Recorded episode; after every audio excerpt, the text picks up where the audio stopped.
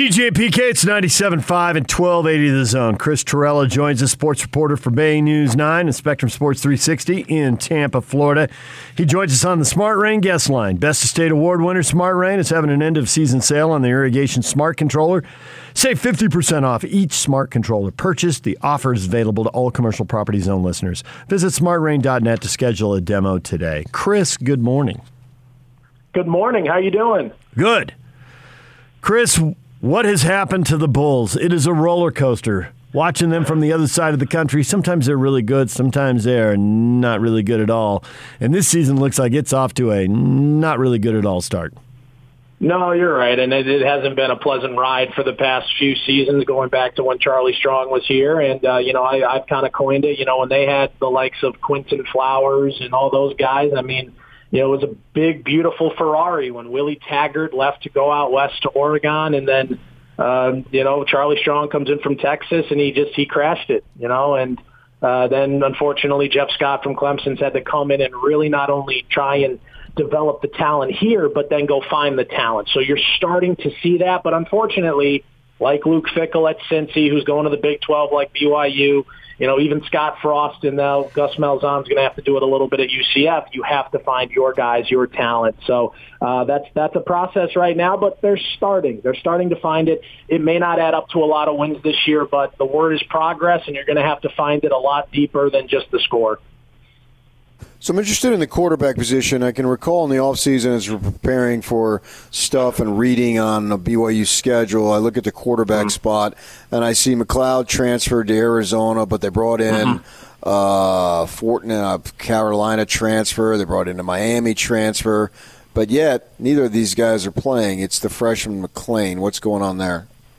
Yeah, yeah, and Jordan McCloud, you know, such a good kid from the Tampa area. He was seven of fourteen in that 2019 meeting against BYU, so it wasn't like he lit it up that day. But uh, yeah, so Cade Fortin, he was actually a, a signing from Jeff Scott that first weekend back in December 2019 that he was here. He actually went up to Atlanta and actually uh, Cade was about to commit to, I believe, Syracuse, and he said, "Give me a minute, I need you," and he brought him down, and then Cade you know, went through injuries, went through uh, COVID, unfortunately, last year, like so many players. And uh, so he never got right. Uh, and then, like you mentioned, they bring in Jarren Williams. But the thing about Jarren is, is and I kind of saw it in spring, not that he's not a competitor, not that he's not talented, but he just, I said he's fourth on the depth chart. Like they've got two talented young quarterbacks that are way better than him. Like I don't think Jarren's, Jarren peaked in high school. So I think that's why he never really materialized. And Cade, yeah, he, they were touting him for eight months as the starter, and then they they tweeted out he was the starter for NC State, and everyone's sitting here thinking, okay, Cade's you know he's a leader, he's in control, and then he can hit a couple deep balls against NC State, and next thing you know, here comes Timmy McClain, and it's a, it's a quarterback competition. So, um, but Timmy McClain has a lot of flashes. He's a really good quarterback, and uh, you know just won the 8A state championship here, and that's as high as you go in, in Florida. So uh, he he's definitely going to make Bulls fans believe again, I think. Uh, so look, when you got a freshman, you got a young quarterback, sometimes you just have to let them go through the tough times because they're going to come out a, a lot better for it. So if you have a freshman quarterback who's going through tough times, you'd like to have a dominant run game, but mm. looks like running back uh, by committee, and there's nothing really dominant about it. The way the carries have been spread around, is anybody going to emerge as a guy, or is this just going to keep being a three-headed monster? Well, I, here's the thing. I don't think it's not that it's. I think it can be dominant the way they're structured. They've got different backs doing different things. Uh, Jaren Mangum, who comes in as a transfer out of the SEC, he's somebody that you know can score. I think he's got five touchdowns. Yep. So uh, he can he can handle the ball. He can handle the workload. Last week, Brian Battie uh, had a career game, 110 yards. So yeah, I mean, look, they they've got different guys who can do different things. I think their running back room is arguably their their their strength of the team. That with their most improved position of offensive line. So uh, I think um, you know maybe you won't see it dominate on Saturday night in Provo, but you're going to see this team again continue to improve. They've definitely got the talent in the running back room. It's just a matter if they can, you know, get to that second, third level against a very good BYU defense. Well, def- offensively, then they return everybody along the offensive line. So shouldn't this group improve as it goes? Well, the offensive line's doing really well. The offense, uh, you know, Allen Mogridge, Coach Mo, he's uh, been a godsend to this program. Uh, the offensive line, I think they've been grading out. If you look at the more advanced stats and pro football focus stuff like that, they're grading out over 80 that's really good. So they, you know, they've only gotten three sacks this year, and BYU thinks right there with them. Uh, but you know, that's the thing. When you got a more mobile quarterback like Timmy, he's going to move and he's going to he's going to get sacked, and that's going to happen tomorrow night. But uh, you know, he's a very capable, uh, you know, of you know, getting rid of the ball fast or making a decision and making the offensive line not have to work as much. But yeah, this finally uh, offensive line is uh, has finally come together. Um, they still need to recruit better at that position, in my opinion, but they're getting the most they can out of a lot of guys who are finally stepping up in what, for a lot of them, is their third, fourth, or fifth year.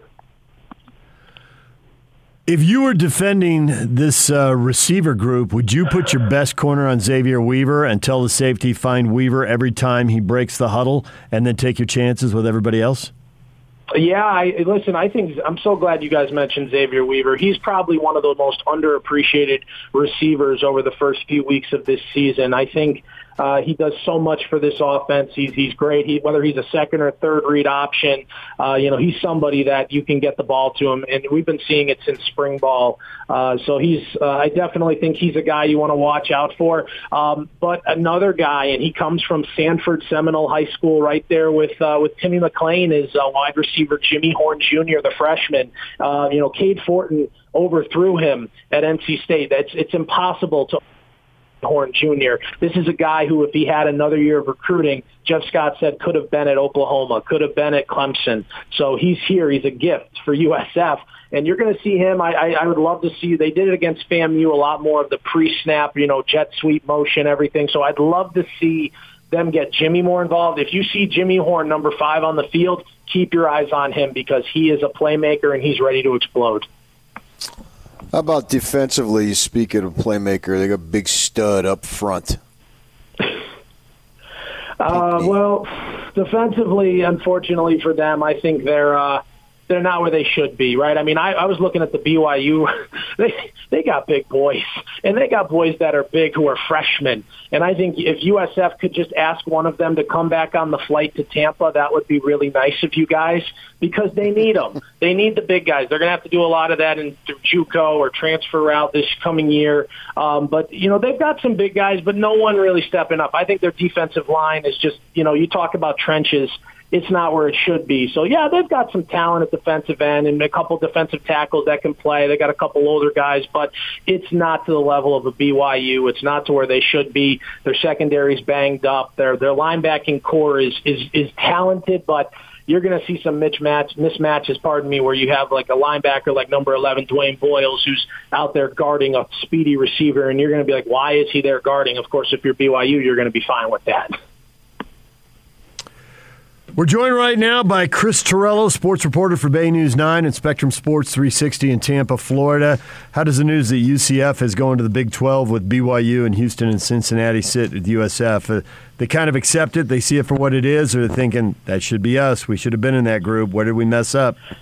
You know what? I think if this was 2016 and you're coming off a year like UCF where they were 0 and 12, I think USF with Willie Taggart about to you know go go for like a, not a 10 win season, either they probably take USF at the time. And that's the thing, right? Big 12 has kind of been dangling this this you know carrot in front of the horse for a long time about expansion. They had no choice with Oklahoma and Texas leaving. Uh, so I think uh, everyone's kind of seeing it for what it is. A couple weeks ago, they broke ground on their indoor performance center, which should be up by next August. So uh, you know, thunderstorms, which uh, in case you haven't heard, are pretty you know pretty everyday regular thing here during the summer. Uh, so they they need that, and that's going to only help them.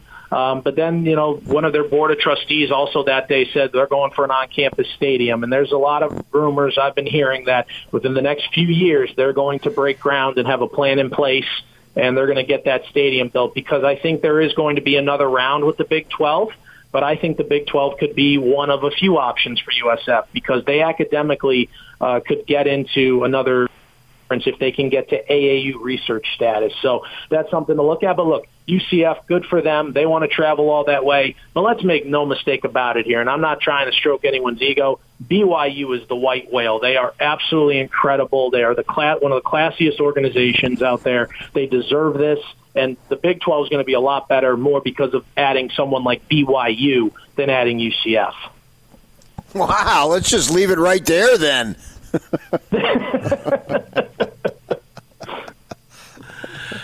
well, Chris, we appreciate a few minutes. Thanks for joining us, and uh, we'll look forward to the game Saturday night. All right, thanks. You guys have a great weekend. Chris Torello, Bay News 9, Spectrum Sports 360 in Tampa, Florida. The BYU is going to be a lot, or the Big 12 is going to be a lot better by adding BYU rather than those you know what's at Central Florida. The war on I four lives. the war on I four. It's a great nickname is for a, a real thing. It is. oh, yeah, I mean, good for them, but this is about BYU, not those schmucks. I mean, they needed 12, so fine. Oh, see, we told Throw you. them in. We told you, Ute fans, it's all about BYU. I'm glad people are finally coming around to my line of thinking. They understand in Tampa. You've won them over. Spent a lot of time on Tampa. All right, DJ and PK coming up. We got tickets to give away. We're giving away BYU tickets at 8:30. That's about 10 minutes away. We got Aggie tickets to give away. See the Aggies and Broncos at 8:50. We got tickets to see Utah and Washington State at 9:30. And then watch, rinse, repeat. More tickets coming up on Scotty and Hands and on the big show. So stay tuned all day long. DJ and PK. It's 97.5 and 1280 the zone.